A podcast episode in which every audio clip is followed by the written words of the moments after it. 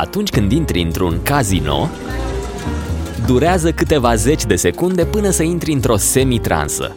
Apare o stare de euforie generată de luxul care te înconjoară, de oamenii bucuroși să te servească, de băuturile din partea casei, de lumini și, cel mai important, de sunetele pe care le auzi.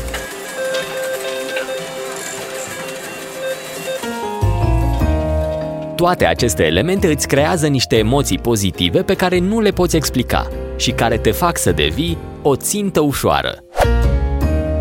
Studii recente arată că unul dintre cei mai importanți factori care contribuie la acest fenomen este muzica. Nu muzica ambientală dintr-o sală de jocuri, ci muzica și sunetele scoase de aparate, de acele slot machines.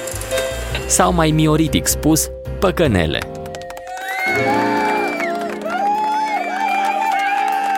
Trends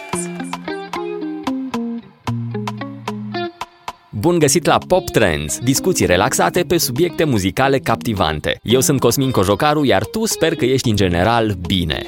Episodul 28 este despre știința din spatele muzicii jocurilor de noroc. Pentru un flow mai bun voi folosi cuvântul aparate, dar prin acest termen mă voi referi atât la slot machines cât și la jocurile online, care au devenit extrem de populare.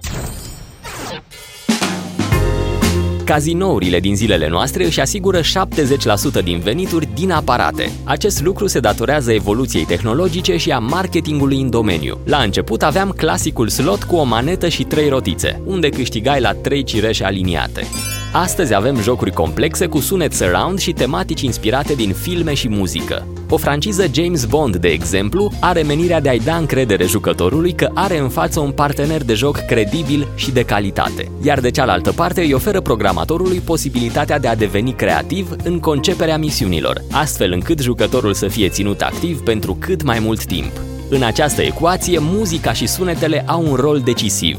Din acest punct de vedere, nimic nu este lăsat la voia întâmplării și totul se bazează pe știință. Muzica jocurilor trebuie să fie antrenantă, variată, să creeze suspans, așteptări și să nu devină niciodată plictisitoare. De aceea, misiunea sound designerilor este una provocatoare. Muzica trebuie să atragă jucătorii și să-i țină activ pentru cât mai mult timp, fără să-i obosească. Și trebuie să facă asta în condițiile în care există concurență din partea muzicii de fundal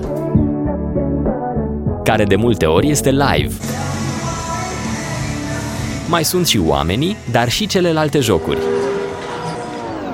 So, cum trebuie să sune coloana sonoră a unui joc la aparat? Regula numărul 1, să nu devină enervantă. Ca sound designer vrei ca omul care se așează în fața aparatului să rămână acolo 10 de minute sau chiar ore în șir, fără să fie iritat de muzica și de sunetele care însoțesc acțiunea. Deci nu vrei să folosești sunete înalte nu vrei sunete stridente și nu vrei sunete plictisitoare. Trebuie să fie ceva antrenant, alert, de preferat la 130-140 BPM, ceva care să te țină în priză și din când în când totul să fie presărat cu un efect, un clopoțel, ceva care să te țină focusat la aparat în cazul în care începi să-ți întorci privirea în diferite părți. Și apropo de sunete, acestea par a fi mai importante în coloana sonoră a jocului decât muzica în sine. Unul din cele mai satisfăcătoare sunete ale aparatelor este sunetul de câștig. Orice câștig, inclusiv pierderea mascată în câștig. Chiar și atunci când ai câștigat, să zicem, 10 bani la un pariu de 50 de bani, tot ești premiat cu un sunet strălucitor ieșit din comun. Și bineînțeles, pentru pierderi nu există niciun sunet. Iar acest lucru reușește de cele mai multe ori să ne păcălească.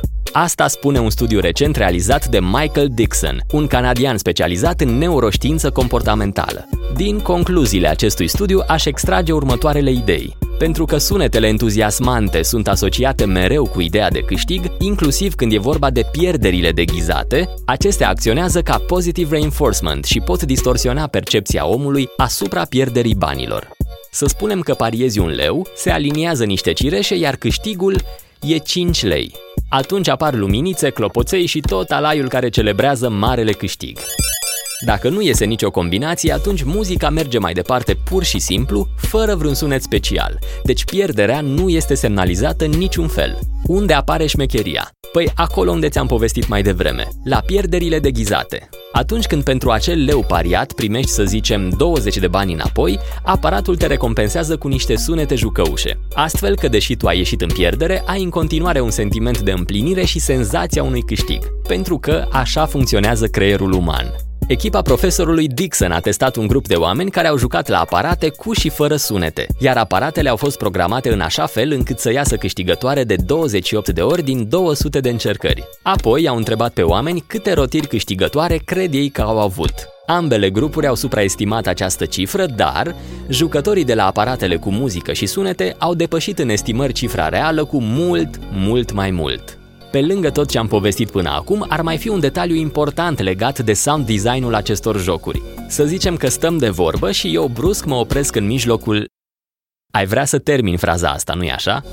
Pentru că este incompletă, mintea o percepe ca pe un lucru neterminat și cere o finalitate, o rezoluție. La fel se întâmplă și în muzică. O progresie de acorduri este satisfăcătoare pentru om pentru că are o rezoluție. De exemplu, Fragmentul ascultat sună mult mai bine decât ar suna așa.